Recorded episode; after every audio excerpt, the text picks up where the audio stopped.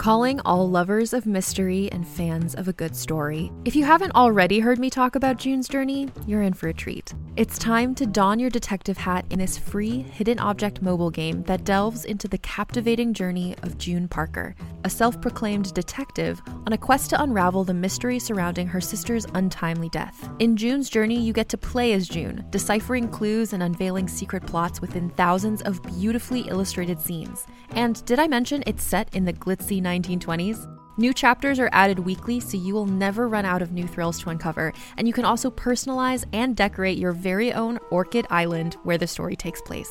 How sharp are your detective skills? Find out when you download June's Journey on your Android or iOS device, or play online via Facebook Games. Your detective journey awaits.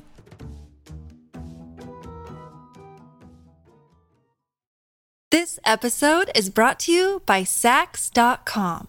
At Saks.com, it's easy to find your new vibe. Dive into the Western trend with gold cowboy boots from Staud, or go full 90s throwback with platforms from Prada. You can shop for everything on your agenda, whether it's a breezy Zimmermann dress for a garden party or a bright Chloe blazer for brunch. Find inspiration for your new vibe every day at Saks.com.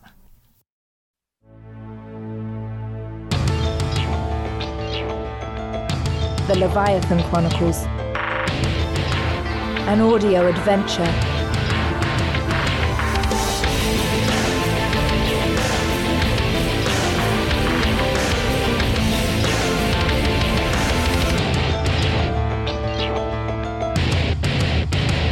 The story thus far. Macallan and Tully are inside Leviathan, but not everyone escaped unscathed.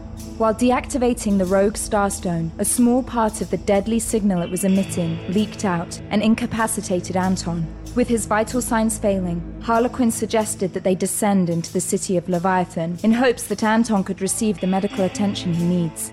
To her amazement, Macallan discovers that Leviathan is actually a colossal cathedral built into the bottom of the Mariana Trench wall. Harlequin, Macallan, and Tully bring Anton inside the main chamber and confront Evangeline, the queen of all immortals. Much to their surprise, Evangeline welcomes Macallan into her hidden world, but when she sees Anton's body, Evangeline becomes furious that she is being asked to help one of the chief members of the rebellion, who caused the death of thousands of immortals within Leviathan during their exodus.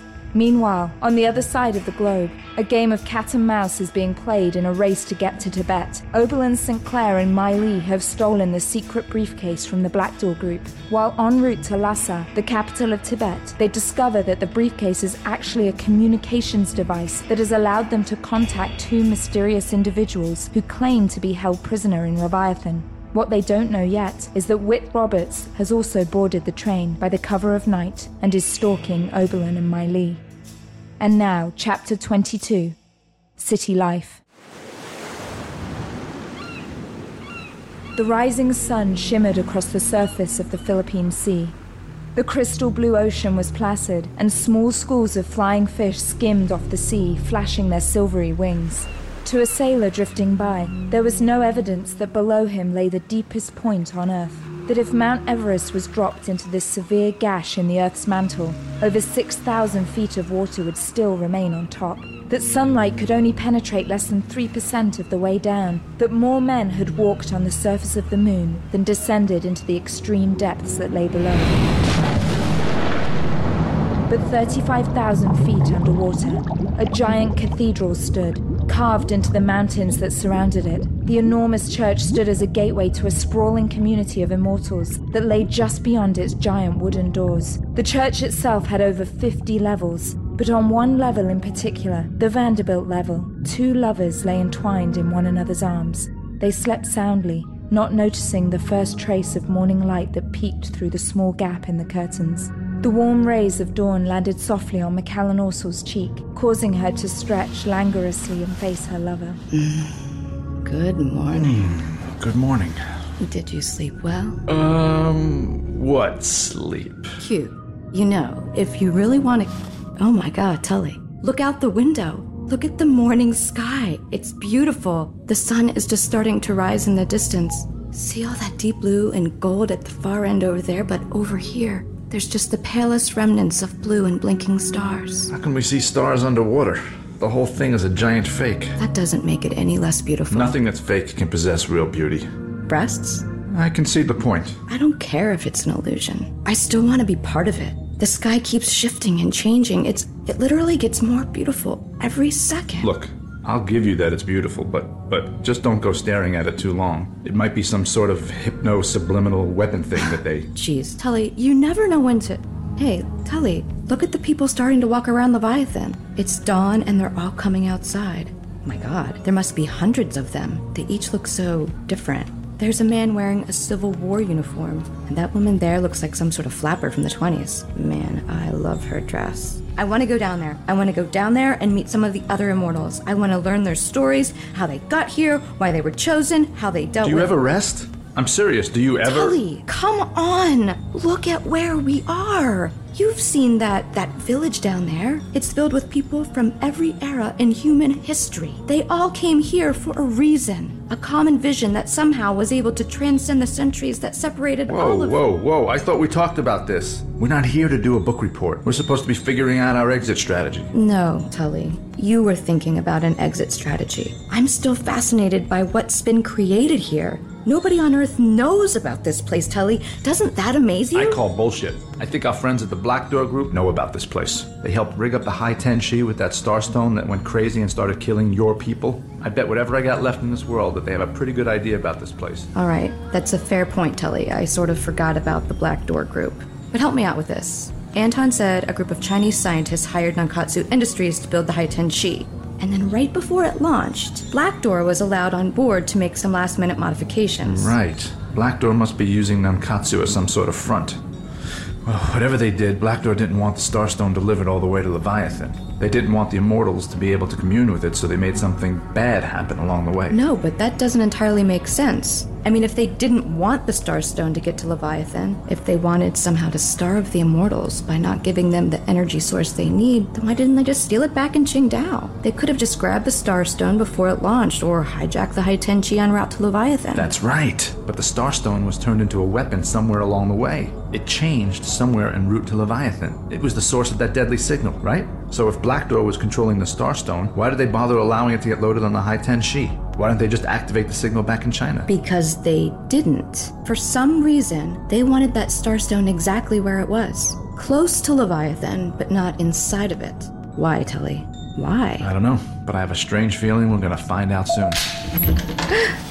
Good morning to the both of you. Forgive my intrusion, but Evangeline would like the pleasure of Macallan's company in her office in approximately 30 minutes. Thank you, Benu. I'll be there. I'll send someone to escort you. Hey, um, what about me? I fail to discern the question. What about you, Mr. Tully? What should I do? I mean, you feel like grabbing some breakfast with me, Mr. Banu? Maybe grab some flapjacks? No, or- I distinctly do not, Mr. Tully. Benu exited the room abruptly and shut the door behind him. That's weird. Yeah, anybody running around in a white robe and hood either thinks they're the Pope or is a little fruity, if you know what I mean. no, Tully, it's not that. It's it's like he doesn't want us here. No kidding. You think? No, but I think Evangeline does. At least I get the feeling she wants me around. Great. But you don't get it. Evangeline and Benu run Leviathan, yet they seem to be disagreeing about something. About us. So big deal. People disagree about stuff all the time. No, Tully. Something is going on here. Something inside Leviathan. I'm going to try to get to the bottom of it when I meet with Evangeline. Hey, Nancy Drew, can you do me a favor while you're out there trying to solve the mystery of the old clock? What's that? Get somebody to send over some oatmeal or fried eggs or something. I'm really starving here.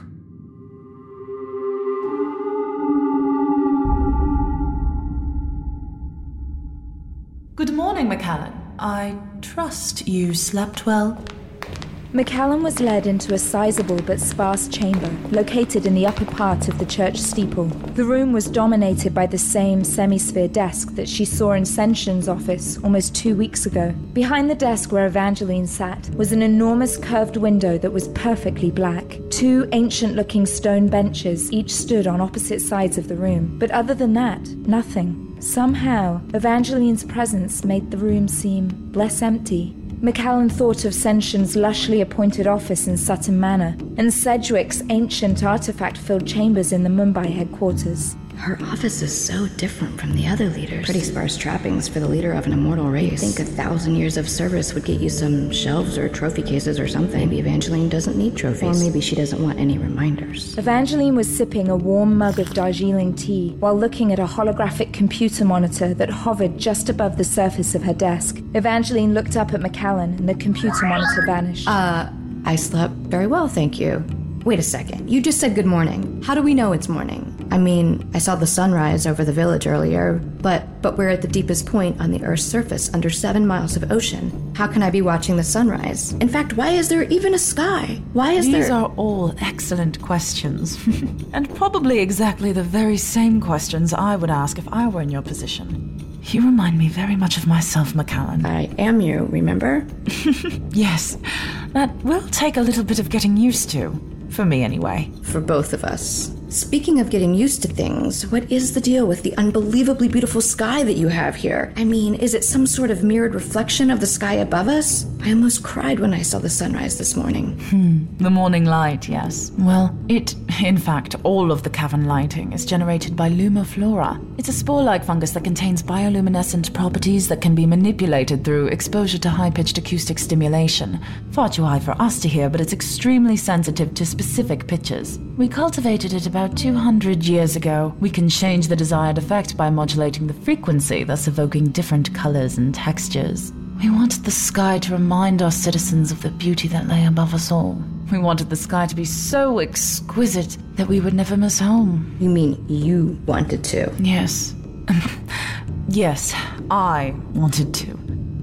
Take a walk with me, Macallan. Of course. Evangeline gently took Macallan's hand, and the two of them exited the office and descended down a lift that felt smoother than any elevator Macallan had ever ridden. May I ask you something? Certainly. Why doesn't your office look out onto the city or the sky? The view from my bedroom was amazing. I would think Let's that. just say that I enjoy looking forward rather than looking backwards. Macallan was confused by this statement, but decided to let the matter drop for now. The elevator lift descended for another 60 seconds before softly slowing down at what appeared to be the ground level. Three guards stood just outside the elevator bay, staring back at the two women. Why do you need guards within your church? We didn't used to. Macallan stared back, not understanding. The rebellion, Macallan. The rebellion, orchestrated by Sen Shun, changed things here in Leviathan. It was something of an awakening for me as well, watching our tiny little paradise lose its innocence. Did you know that in over 900 years, there was never a murder here, never a violent crime? It was almost a testament to the idea that man's fundamental nature is a good one, that violence is a direct result of want and greed and not inevitable, given the right circumstances. I tried so hard to make Leviathan the right circumstance, a cultured environment where greed or want was simply not necessary. it certainly appears that I was wrong. The two of them walked forward and briefly paused by a computer panel ensconced into the stone of the cathedral. Evangeline waved her hand over the panel, and the two heavy doors that stood before them opened to reveal the cobblestone streets of Leviathan City. My God. Quite a sight, isn't it?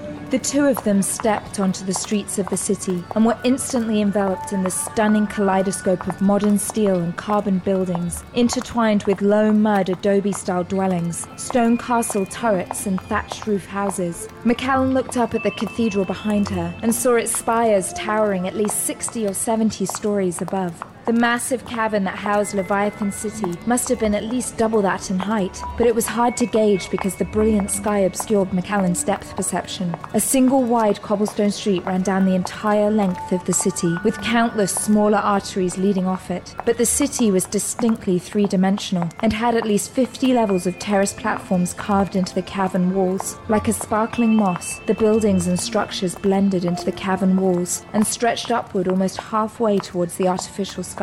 Large flowing marble stairs, reminiscent of the Spanish steps in Rome, led to various levels and courtyards.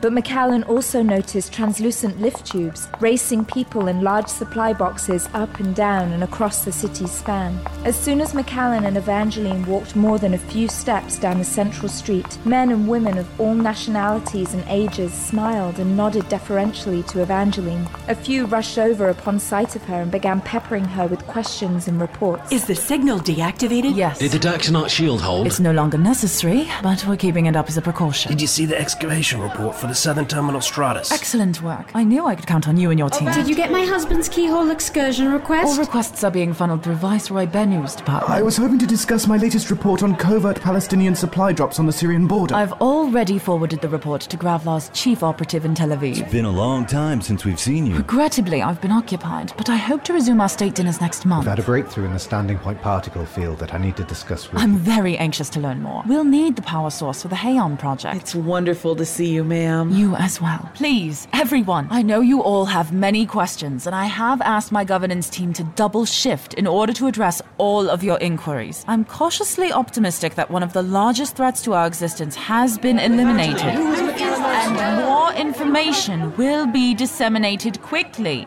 Now, please, you'll have to excuse me, but I'll be sending a holo report to everyone this evening. I look forward to spending more time with all of you in the near future.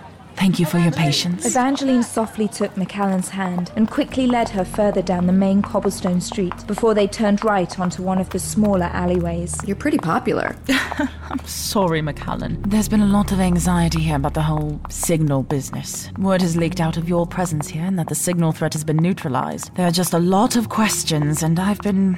Well, I've been rather busy lately. It really wasn't you, was it? I beg your pardon? The signal that was killing everyone. That really wasn't your doing. Why would I create a weapon to destroy the very people I made immortal? Can I tell you something? Will you promise not to be upset with me? You have my word. You don't seem like a madwoman.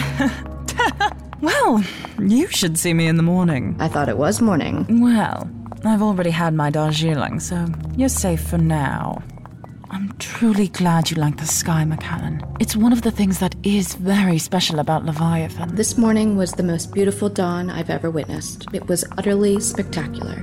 So you really just engineered these bacteria to duplicate the sky on the surface? In a way, but I really feel you should personally pass your compliments on to the people that created it. What are you talking about? You're still thinking like a human, Macallan. We didn't want to replicate the sky. We wanted to improve upon it, make it better. In addition to their stunning colors, the Lumiflora emit a unique form of radiation that causes the body to produce higher doses of vitamin D, serotonin, and antioxidants than actual sunlight. In addition, we have the ability to manipulate its appearance with a much greater palette of colors than those available in nature. Think of it, Macallan. Think like an artist. What would it mean that instead of a canvas, I could give you the sky to paint with? To create a work of art that would span over a mile, and that every minute of every day, someone, if not thousands, would marvel at the painting you created. We happen to have just such a painter here, and he creates a new sky each day for us, so that no two sunrises are ever alike. Sounds like an extraordinary artist. He is.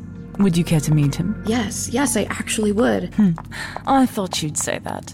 Come. Evangeline and Macallan walked further down one of the alleyways that terminated in a short set of downward steps accented with wrought iron railings. The steps led down to an Italian villa that would have looked natural perched along the cliffs of the Amalfi coast. They opened the front door to find an older man perched side saddle on a leather club chair. He was closely scrutinizing a sketch pad he held in his hand, and for an instant took no notice of the two women who had just walked into his house. Another set of stairs led downwards in the back of the room. Exquisite oil paintings covered almost every inch of the walls, leaving Macallan with the impression that she discovered an intimate museum, yet a strangely familiar one. Evangelina, you come to my house. Fabuloso. Ah, this makes me very happy. Very happy. Your presence is a mystery. You know this, yes? You see it in the sky, no? And who is this beautiful creature that you bring with you? Her name is Macallan Orsel, and I believe you painted her grandmother, Amelia, many, many years ago. Macallan, may I please present Maestro Stefano Vibirucci? The man examined Macallan more closely. He appeared to be in the upper end of his 50s, but was still exceptionally handsome. His closely cropped hair was more salt than pepper, but there was a youthful spark in his eyes when he gazed at Macallan. He arose from his leather club chair and gracefully walked over to the two women. Like most of the immortals Macallan met, the maestro was tall and slender. He wore distressed khaki trousers and an easy linen shirt accented by a maroon silk scarf tied tightly around his neck. Macallan found herself blushing as the handsome man gently took her right hand and brought it softly to his lips. It's very nice to meet you, sir. Bellissima. It is true. I know that only such a beautiful girl could come from Evangelina. I see with my eyes, yes? It is good you are here, Macallan. Yes, good. You are here with Familia. Stefano is a master painter that I met in 1467 in Florence. The only way I could lure him away from the riches that the Medici family kept showering upon him was to offer him something that money could not buy. Immortality. Bellissima, no. You look at me. You see an old man, yes? No, I think you. Ah, I am an old man. Yes, it is true. Why do I want to live forever? In this body, eh?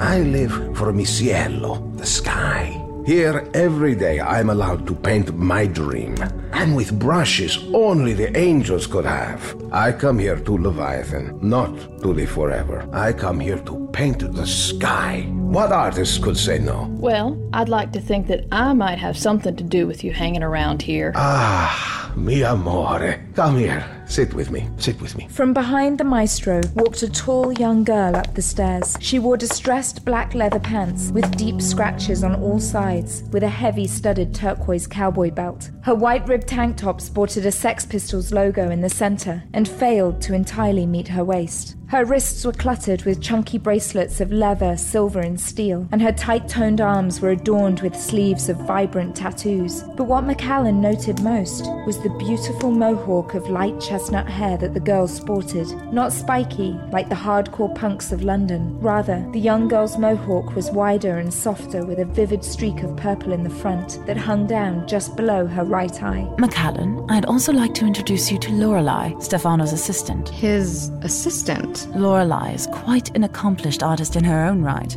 Stefano designs the sky each day, but Lorelei assembles the color scheme and manages the transition from dusk to day to twilight. I think she does a marvelous job. And clouds. I get to make all the clouds. It's really nice to meet you. Same here. So the two of you paint the sky together. That's simply amazing. Damn straight it is. Lorelei turned away from Macallan and nestled into Maestro Stefano's lap. She planted a feline kiss on his cheek before giving his earlobe a playful bite. Hey, hey, hey, hey, cucciola mia. Sometimes you are too fresh, eh? We have guests. Ooh, esteemed guests. Lorelei, why don't you give Macallan a tour of our little villa? Perhaps you could show her where you work. Where you work your genius into colors and shapes. Show her our magic. With utter pleasure, my love. Come on, Macallan. Would you like to see the illustration matrix? The what? Where we paint the sky. Of course I would. Please, lead the way. Lorelei sprang up from Stefano's lap and casually leapt down the stairs two at a time. Macallan quickly followed her and was led down to a chamber that was in stark contrast to the ornate room above. The lower room was dominated by a round stone table, six feet in diameter, with a clear LCD screen on its surface. Massive pipes and cables slithered across every inch of the wall and ceiling, only to terminate at the stone table. Above the surface of the table hovered a full color three dimensional hologram of the sky above Leviathan, complete with clouds and a rising sun. Lorelei casually walked by the table and dragged her finger across one of the clouds, causing it to swirl around her hand like cream inside of coffee. On the farthest wall was a massive monitor relaying live images of the sky from various locations on Earth. Macallan recognized some of the locations, like Dover, England, Santa Fe, New Mexico, Chamonix, France, and Moorea and Marrakesh, but others like Ascension Island, Godthab, and Tashkent left her yearning for an atlas. The images were organized in a 10 by 10 grid, thus showing a hundred different images of the sky around the world in various stages. Actually, there were only 99. Macallan noticed in the lowest right hand corner that one of the feeds was showing a music video of the Afghan Whigs playing in the Foundation Room in Las Vegas. Lorelei guiltily ran over to the wall and tapped the screen with her finger, reverting the rock video over to the sun setting off the coast of Maui. Don't tell Stefano about that last one. He thinks hard rock is heroin for the eardrums. Forgive me for being forward, but you certainly like your men a bit older. Oh, Macallan, that's so cute. Exactly how old do you think I am? I obviously you. I'm 49 years old. I'm what you would call a big girl. And for the record, I don't have a daddy problem. No, no, I didn't mean. And while technically Stefano being 597 gives our relationship a certain May December quality, I've always been of the opinion that girls are much more mature than boys. Wouldn't you agree? Oh, of course. But then, then why? Why did I choose Stefano? Well, he's why I came here.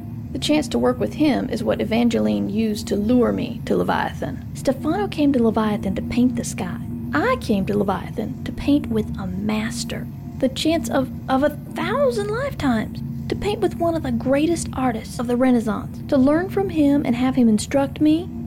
the falling in love bit was quite a surprise to both of us. You have to understand that neither one of us joined Evangeline because of the immortality. In fact, quite the opposite. I think if you gave either one of us the chance to do, just for a single day, what we get to do here every day, we both would have gladly cut our own mortal lives short. He and I paint the sky. I'd have gladly traded years of life for this honor, for this chance to live my art, quite literally. How did you become such an amazing artist? Evangeline found me living on the streets of New York a day after my 17th birthday. I'd somehow escaped the wretched soul suck of the infinitesimally small Southern Baptist town I was raised in. I hitchhiked out of Georgia and caught a Greyhound in Charleston that got me as far as Manhattan. I was hanging out in Tompkins Square Park selling my art on a street corner with a bunch of the other Hey, punks. I live right by there. Most of them just wanted to get high or rebel against the closest authority that presented itself. But I wanted something different. I wanted to create art, something bigger than my own self. I was working with junk that I found on the street, anything I could get my hands on. I didn't care. I couldn't even afford good brushes, let alone paint and proper canvas. And now, Stefano and I work on the greatest canvas of all. Anyway, Evangeline saw some of the work I was selling and bought everything I had. She'd come back every week to the corner where I'd usually hang, and she'd check out whatever I was working on. Finally, I told her that I didn't have anything that week, that things had been a little rough recently. I remember being pretty hungry, and I guess I didn't look too good. Evangeline offered to take me to dinner. And you have to understand that Evangeline always dressed killer, so I figured she'd take me to some snooty place that everyone would stare at me like I was trash. Most people would always try to con me, guys mostly, but I I really trusted her. She didn't take me to some fancy restaurant like I expected. Instead, she took me to this cool little Burmese place and made me feel really comfortable. We talked for hours, and I explained to her my vision of art and how colors need to speak to something primal timeless inside all of us. By the time we shut down the place, she offered to become my patron. I didn't even know what that meant. But a week later, she bought me a loft in Tribeca and provided me with a monthly stipend to continue my work. Tribeca seems a long way from Leviathan. Hmm, not as far as you might think. It was really just a painting away. A painting? I'll be straight. My stuff was good, very good, but it was chaotic, unfocused, just raw energy reaching out to grab anybody's heart that came too close. So one day, I had a dream about a young girl entering an ancient house. Inside, the house was decrepit and decayed, but wherever the girl ran her finger over the grimy walls, beautiful bright flowers would erupt from the surface. But the problem was that with each flower that bloomed, a little piece of the girl disappeared. Until soon, the house had become an exotic, lush garden, but the young girl had faded into just a shallow silhouette of herself, unable to enjoy it or smell any of the flowers. So I woke up and I ran to my easel to depict that girl inside the house, willing to lose herself to the beauty of the flower she gave birth to. The next morning, Evangeline saw that painting and stared at it for over half an hour. She didn't move once, and to be honest, I was sort of getting freaked out. Then she walked over to me, grabbed both my hands, and asked me if I wanted to paint with a master, a true master. well, the rest, as they say, is history. My god, I envy your life. Well, you shouldn't. I mean, it's yours now as well. What do you mean? You're a scientist, am I right? That's what I've heard. Well, yeah, but how did you. You can do anything you want here, Macallan. This is your world now, too. Pursue your passion to its fullest. You can even. What the hell was that? I don't know. We should go back upstairs. Lorelei and Macallan quickly ascended the stairs to the parlor room and saw two guards dressed in dark grey uniforms whispering urgently in Evangeline's ear. How long? And you're certain the incursion was internal? Macallan, I'm so sorry, but I'm going to have to cut our walk short today. There's so much more I'd like to show you, but unfortunately we'll have to wait until tomorrow. Please feel free to explore Leviathan on your own. I think you'll find yourself quite welcome here. Um, sure, but is everything. Yes, Macallan, everything is fine. Evangeline swiftly turned and exited Stefano's residence, making her way to one of the narrow, translucent lift tubes that ascended to the upper levels of the Leviathan cavern. Most of the structures on the lower level of Leviathan were a fascinating mishmash of different housing styles from different periods in human history. A Mongolian yurt abutted a rustic terracotta villa, which was next to a Shinto temple that neighbored a Frank Lloyd Wright style minimalist dwelling. But as one ascended higher in the cavern, the primary structures became distinctly modern looking. Large panes of green glass stretched out in the middle of thick, featureless terraces that were integrated into the rock. Evangeline's lift was whisking her to one of the dedicated war rooms she had set up after the rebellion. The war room overlooked all of Leviathan City and was often used as a communications pulpit when she needed to address all of the citizens simultaneously. It was different than her office in that it accommodated over 35 people in a high tech conference table, each for the various disciplines of science and art. It was in this room, 70 years ago, that the rebellion had begun, and despite the years that have passed, approaching the war room never failed to fill Evangeline with a distinct sense of dread. Damn you, Harlequin.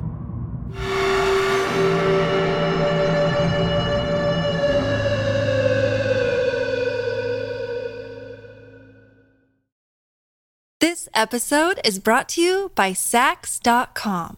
At Saks.com, it's easy to find your new vibe. Dive into the Western trend with gold cowboy boots from Staud, or go full 90s throwback with platforms from Prada. You can shop for everything on your agenda, whether it's a breezy Zimmermann dress for a garden party or a bright Chloe blazer for brunch. Find inspiration for your new vibe every day at Saks.com. Another day is here, and you're ready for it. What to wear? Check. Breakfast, lunch, and dinner? Check. Planning for what's next and how to save for it? That's where Bank of America can help. For your financial to-dos, Bank of America has experts ready to help get you closer to your goals. Get started at one of our local financial centers or 24-7 in our mobile banking app. Find a location near you at bankofamerica.com slash talk to us. What would you like the power to do? Mobile banking requires downloading the app and is only available for select devices. Message and data rates may apply. Bank of America and a member FDIC.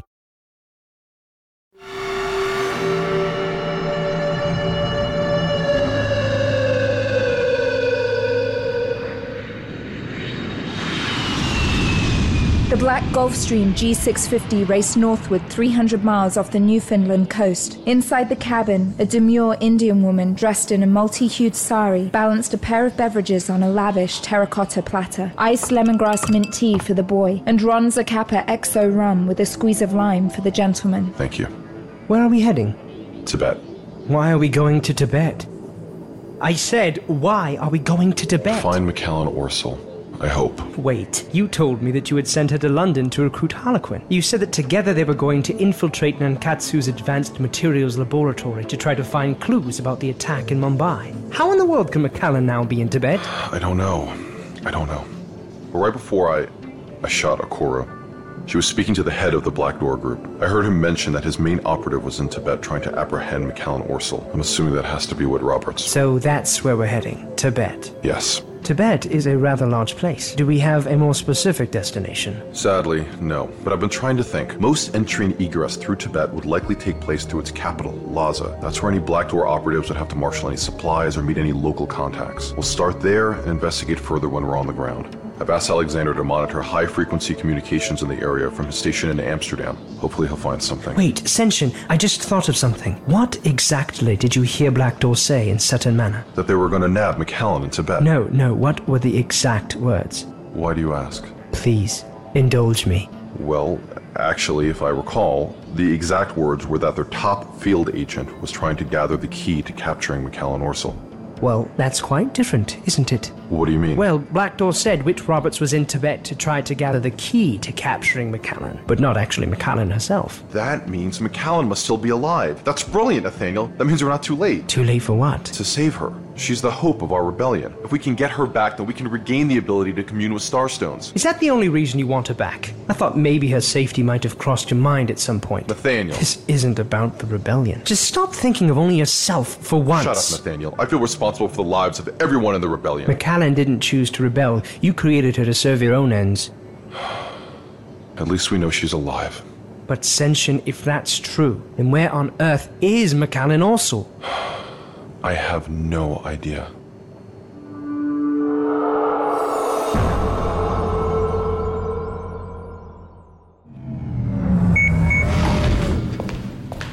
What the hell is the meaning of this? Evangeline walked into the war room to see two guards standing on either side of Harlequin. His hands were completely engulfed in two large metallic spheres that were connected by a heavy chain. It would appear that a few of your pets seem to have decided that wake up calls are best delivered at gunpoint. Really, Evangeline? I want answers. Bennu? The report is quite clear. The computer core that governs security over Leviathan's data files and access codes was breached over five hours ago. A powerful virus was introduced into the mainframe, and we have strong evidence that the intrusion is the handiwork of Mr. Harlequin. That's impossible. I was with Harlequin five hours ago. Understood, milady, but the security breach was actually initiated by a type of time release virus. The malevolent code sat dormant for some period of time before it activated itself to start hacking our systems. An obvious attempt to create an opportunity to establish an ironclad alibi, such as being in your presence. He's probably working for Senshin. For God's sake, he brought Anton here. Clearly, he's working for the rebellion. Eve, you can't seriously believe these accusations for a moment. Do you honestly think that I returned all the way to Leviathan in a stolen submarine, incapacitated Anton, and found your genetic twin just to be able to gain access to some We meaningless. have evidence of Harlequin leaving your chamber sometime earlier in the evening, milady. Perhaps while you were sleeping. Of course, being the thief that he is, he deactivated all the video and infrared surveillance that we have set up throughout Leviathan Cathedral. But it appears that he didn't realize that we routinely update our security protocols. You're such a fucking pig. The point, Bennu? He did, however, trip two laser wires that were stationed near one of the South Tower terminals. The lasers were able to get a lock on his DNA and verify his identity. As I said, the evidence is quite clear. Harlequin introduced a malevolent virus that is, as we speak, disabling our security protocols and wreaking havoc on our operational subsystems. This is a lie. This is an utter lie, fabricated and manufactured by a delusional. Harlequin, did you leave my bedroom during the night? This isn't what. Just answer me, Harlequin. Did you? I did, my love. But you must trust. Don't speak to me of affection, and don't ever speak to me of trust. They are lying to you. I hardly believe a mercenary thief should be the gold standard for truth telling given the circumstances. Shut up, Bennu. Every utterance that leaves your mouth is a self serving lie. Your very existence is an exercise in duplicity. Just tell me this Have we neutralized the threat to the mainframe? No, ma'am. Right now, it's very difficult to get access to the core code level of our governing AI. The subsystem that governs security has increased its incursion threat level by over 600%, thereby undoing any repair sequences we try to introduce into the code. I don't understand. This isn't just one discrete attack, it's continuing. Harlequin has introduced a virus into the system that isn't just designed to grant him access, but also slowly decay our defenses and destroy all the computerized operational functions of our mainframe. Goddess. Unless the virus is eliminated, our satellites in orbit could decloak. All of our bank accounts and data files could be hacked. Even the pressure shield could fail, thus flooding Leviathan. Project Haon. I checked. Still encrypted, but it's not clear for how long. Harlequin, I need to know.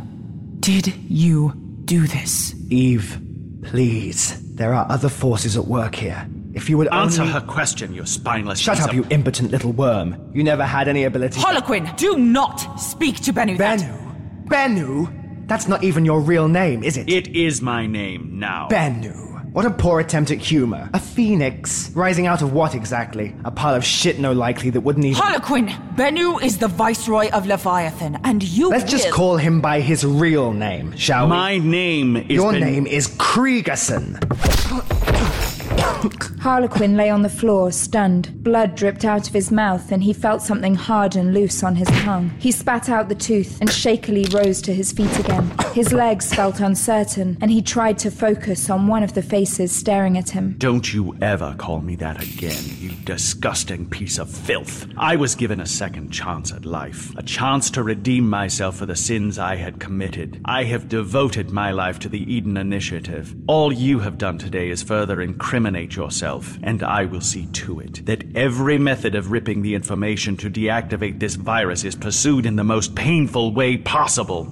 With Evangeline's permission, of course. Evangeline stared at Harlequin. You have it. Evangeline, this is madness. Don't let this fool manipulate you. You can't. Ugh! The two guards that stood beside Harlequin grabbed his arms roughly and started to push him out of the room. Bennu walked behind him, glowering. Truly, Evangeline. Sometimes I wonder where on earth you came from. Take him to the detention level and perform whatever interrogative methods you need to employ in order to stop the virus. Evangeline! I assume I have your permission to be as invasive as necessary. You have it. Excellent. Come now, Harlequin. We're going to go downstairs, and I'm going to show you my little toy collection. I have so many. The first is a blowtorch that also functions as an exceptional lie detector. Let's see if you can beat it. Evangeline!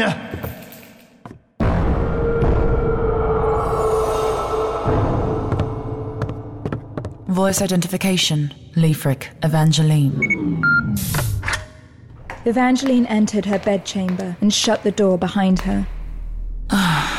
She stood still and took in the surroundings of her private chamber. She wanted to collapse on her bed, but her legs felt like stone and wouldn't obey her commands to move. She just stood there and looked at the immaculate space. It was a simple room, light and spacious. The walls and floor appeared to be constructed of a white Carrara marble, but in reality were created from an engineered coral polymer that contained faint swirls of azure blue and grey flecks. Her vanilla covered bed was larger than a standard king, but the low white headboard prevented it from appearing grandiose. A pressurized aquarium was built into the closest right wall and housed several lanternfish, as well as a small Dumbo octopus that always flushed into transparency at the sight of Evangeline. The largest feature of her room was a massive globe, over six feet in diameter, that sat half recessed into the floor. There was little actual furniture aside from a workstation in the far corner and a simple vanity to her left. She used to enjoy the sparseness of her room, the absence of possessions, and the clarity of mind it granted her. Now it just felt empty. And alone. Her bed had been neatly made, leaving no evidence of the previous night. No evidence that Harlequin had walked back into Leviathan and provoked her to remember parts of herself that she had long forgotten. No clothes lying on the floor. No proof that he ever existed. But that's not true, is it, Harlequin? You left a nasty little present inside our central computer systems. Why do you want to destroy Leviathan? Is this just another contract for you? Or is this something you're trying to do to me? What is your agenda this time? She walked over to the aquarium and stared at the fish that blinked ruby and yellow flashes at her. Truly, Evangeline. Sometimes I wonder where on earth you came from. Arrogant bastard. He knows exactly where I came from. And how hard it's been to reach this point. I've kept him employed, allowed him to live lavishly, never used the numerous opportunities I've had to eliminate him as a distraction. Why did you betray me, Harlequin? Why now? Evangeline stepped around the massive sunken globe in the middle of her chamber and sat at the small workstation in the far corner. She activated the holoscreen, where she expanded the view window in the lower right titled Hayon Project. The small window grew to fill the entire holoscreen. There, Evangeline could see a colossal structure that lay at a 45 degree angle, like a massive skyscraper that had partially fallen over.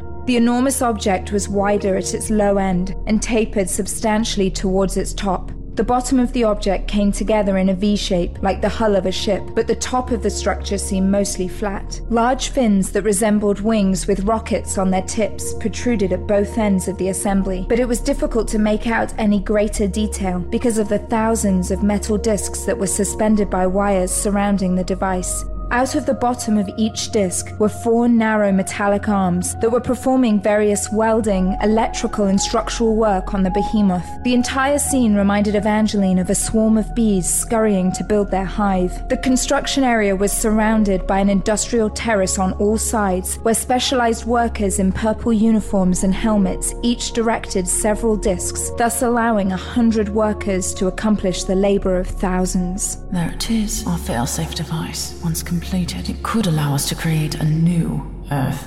Goddess above, I pray that I shall never be forced to use it. Earth, Harlequin, what have you done? Evangeline pushed her chair back from the table and buried her head in her hands.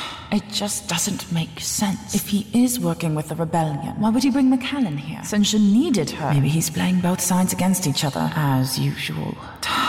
Goddess, maybe this is my fault. Maybe he's finally lashing out at me for what I did to him, for forcing him into this life. We were so in love. Sometimes I wonder where on earth you came from. Evangeline stared at the massive globe in her room. Tiny lights illuminated the locations of covert operatives she had stationed on the surface, as well as various immortal safe houses. She ran her hand across the contoured surface and felt her fingers rise slightly under the ridge of the Himalayas. The globe spun quietly on its tilted axis, while Evangeline stared at all the countries, all the cities she had visited and recruited her international community. My family. For them, I will not waver. I will lead them to salvation. I will heal the wounds man has inflicted and save us from the coming evil. If only we have enough time. Never enough time. The globe finally stopped spinning, and Evangeline's finger was resting on the country of Norway. My homeland, where I came from.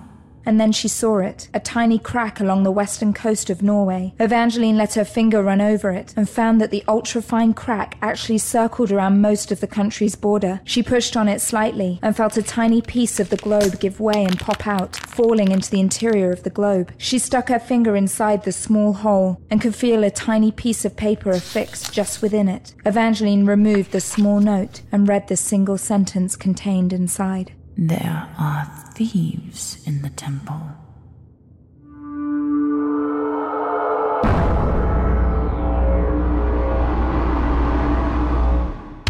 You have been listening to the Leviathan Chronicles. The Leviathan Chronicles was written and created by Christof Laputka, produced by Robin Shore, produced and musical composition by Luke Allen, directed by Nobi Nakanishi. For a full list of cast and crew, or to purchase the ad-free director's cut, go to leviathanchronicles.com. Thank you for supporting us, and thank you for listening. To discover more podcasts set in the Leviathan universe, go to leviathanaudio.productions.com or follow us on Facebook or Twitter. Leviathan Audio Production. Hey there, this is Justin Bartha. I made a funny new podcast, King of the Egg Cream. It has the greatest cast in the history of podcasts with actors like Lewis Black. I'm torn by my feelings for two women. Bobby Cannavale. You can eat it, or if someone hits you, you can put it on your cut. Melanie Lynskey. I wonder what these marvelous things are that look just like boiled chicken feet. Jason Ritter. I can break things and pick locks and kill people. Michael Stuhlbarg. The whole point is to inspire people that they should make themselves better. Ari Graynor. No, don't whet its appetite. What are you, an idiot? Me, Justin Bartha. That's not just any egg cream, that's a Lemke's special. And all narrated by the hilarious Richard Kind. This is the story of Harry Dalowitz and how he rose from nothing to become New York's King of the Egg Cream. So if you like funny true stories, come listen to King of the Egg Cream, available wherever you get your podcasts.